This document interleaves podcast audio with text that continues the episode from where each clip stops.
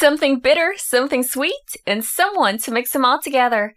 Hi there, it's Missy, your host, and welcome to the Wednesday edition of Life, Honey, and Missy, where I read a story that I wrote. Pakinggan ang story ni Claudia at Ellie na pinamagatang My Fiance's Sister, pagmamahala na hindi inaasahang mabuo. But before I continue, I would like to remind you that this story contains sensitive topics.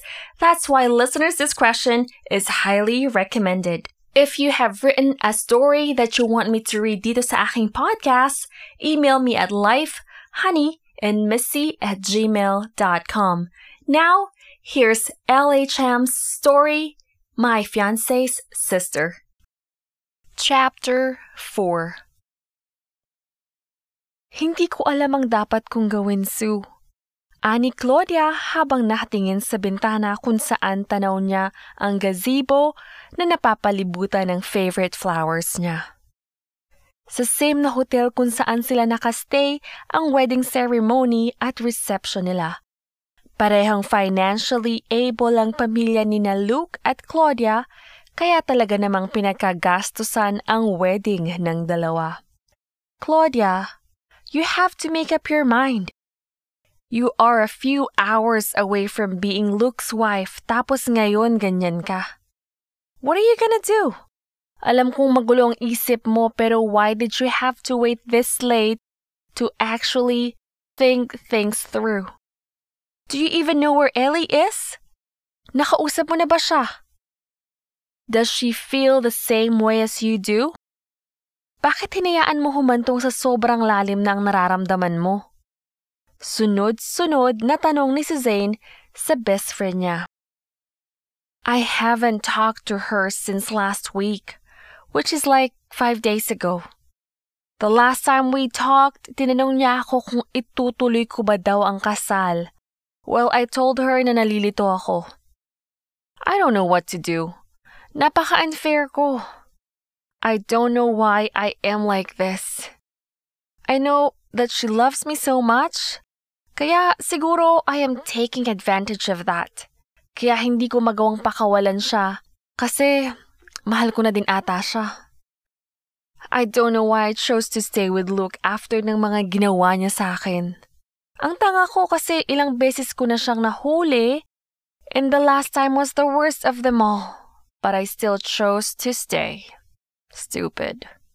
Sometimes, I feel like concerned lang ako mostly about what other people are gonna say. I don't know.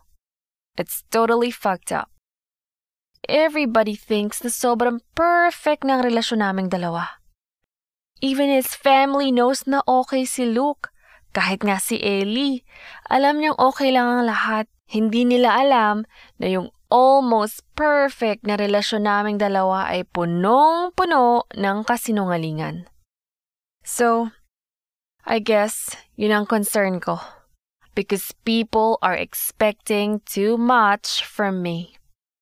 From us. Kaya ngayon, pinag-iisipan kong mabuti kasi I decided to marry him. I don't think I will be happy kasi I am marrying him for other people, not for myself. Aside from that, I don't think he is gonna change. I have given him too many chances. Unfortunately, sa simula lang siya magaling. I think I know what to do, but I am just too afraid to do it. Naiiyak na sabi ni Claudia. I know, Kay. I am sorry kung bombarded ka ng questions from me. I'm just worried and I just want you to be truly happy. Habang hinahaplos ni Sue ang likod ni Claudia, trying to calm her down. Sa kabilang dulo ng hotel, nandun si Luke kasama ang best man niya na si Rob. Gaya ni Sue at Claudia, childhood best friends din ang dalawa. Dude, I waited for this day. I know madami akong pagkakamali na nagawa kay Claudia. But as I have told her two months ago, I will change. Actually, I am a changed person. I don't want to lose her. She is everything to me. Sabi ni Luke habang inaayos ang tie niya. Player si Luke when he was in college. He went on dates na tila ba mauubusan siya ng babae. Nagtinulang siya nung nakilala niya ang second girlfriend niya. Ilang taon silang magnobyo pero natapos ang lahat dahil nalaman ni Luke na his girlfriend was living a double life. May iba pang boyfriend nito at ang matindi pa ay matagal na palang engaged ang dalaga sa boyfriend niya. Kahit sobrang pagmamahal ni Luke sa second girlfriend niya, wala siyang nagawa kundi ang magdesisyon na tapusin ang relasyon na meron sila. After a few months, he decided to go back to dating at nagkaroon pa siya ng two other girlfriends before siya nag-decide na tama na muna. Niloko din lang kasi siya ng mga naging girlfriends niya na yun. Siguro karma na din niya yun kasi he was a player for a while. Nag-focus siya sa career niya since then. Once in a while, he'll go out for coffee or dinner with some women pero never siyang naging committed or nagkaroon ng any sexual intercourse until dumating sa buhay niya si Claudia. Sa hindi mawaring dahilan, ilang beses siyang nahuli ni Claudia na may nilalanding iba. He started traveling a lot at siguro nga yun ang ultimate reason kung bakit siya bumalik sa pagiging player. He doesn't just travel locally. May mga conferences din siyang pinupuntahan abroad at madami siyang nakikilala. From med reps to doctors. Gwapo si Luke, lalo na't may lahing Brazilian si Vicky. Isang successful at kilalang doktor Smart at madadala ka talaga sa ngiti niya kaya madami talagang nahuhumaling sa binata. Ilang beses na nahuli ni Claudia si Luke na may mga messages and voicemails na galing kung kani-kanino na masasabi mo talagang something fishy is going on. Pero every time naman na tinatanong niya si Luke, madami lagi siyang dahilan, kaya nasanay na din ata si Claudia sa mga ganong eksena. But two months ago was different. Sinurpresa ni Claudia si Luke sa Hong Kong dahil 4th anniversary nila. Hindi nila maisa-celebrate together dahil sa conference na kailangang attenda ni Luke. So Claudia decided to take the surprise celebration to Hong Kong lalo na't hindi naman ganong kalayuan ito sa Pilipinas. Unfortunately, siya ang nasorpresa kasi the day when she checked in sa hotel where Luke is staying ay nakita niya si Luke with another woman. The two were very sweet and Luke was all over the other woman. Claudia didn't do anything about it kasi naisip niya na siguro he has an explanation about it. They weren't kissing or anything and she didn't want to ruin the surprise. Claudia is classy. She wouldn't just approach them without any proof. Hindi siya palingkera.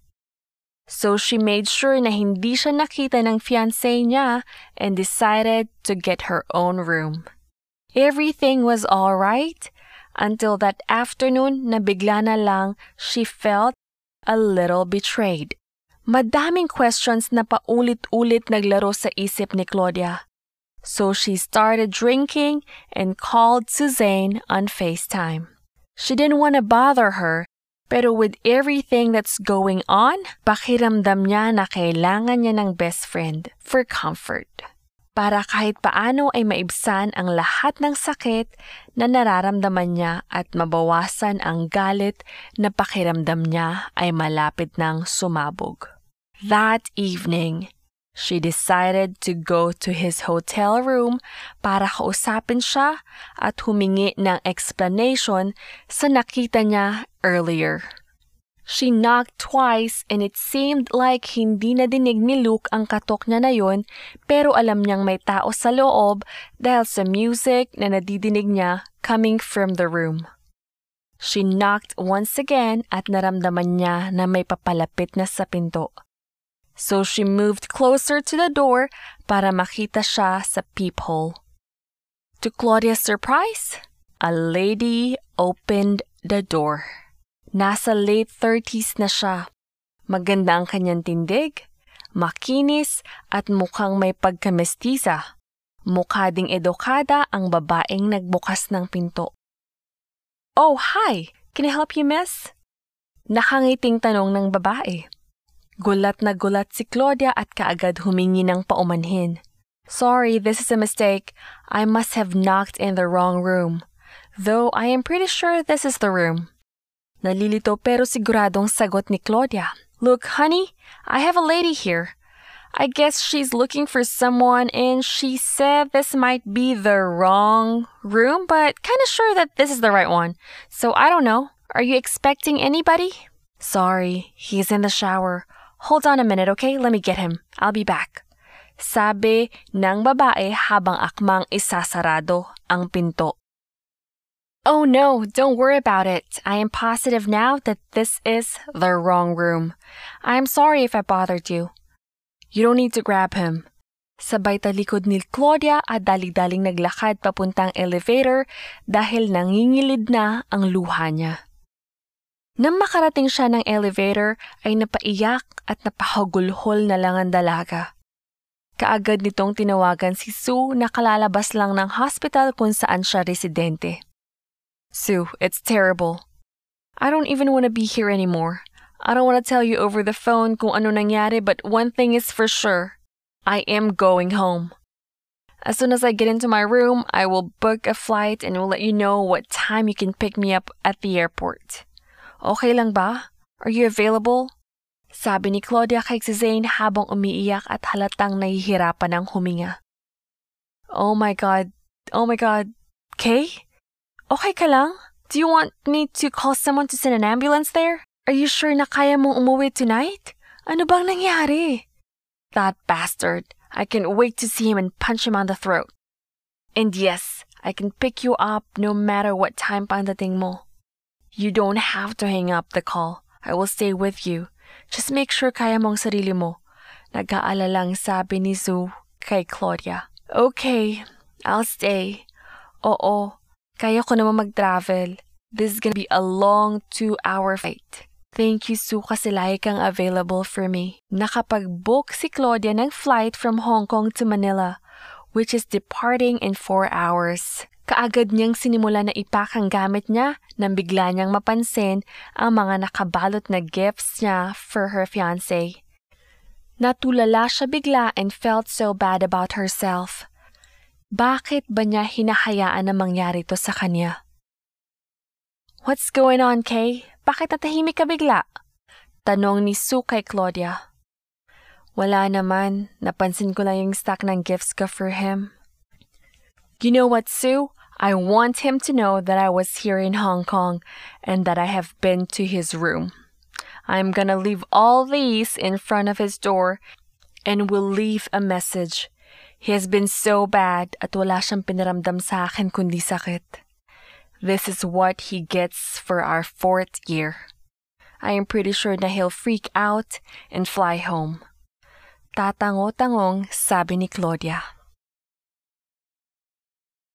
At dyan nagtatapos ang chapter 4 ng My Fiancé's Sister.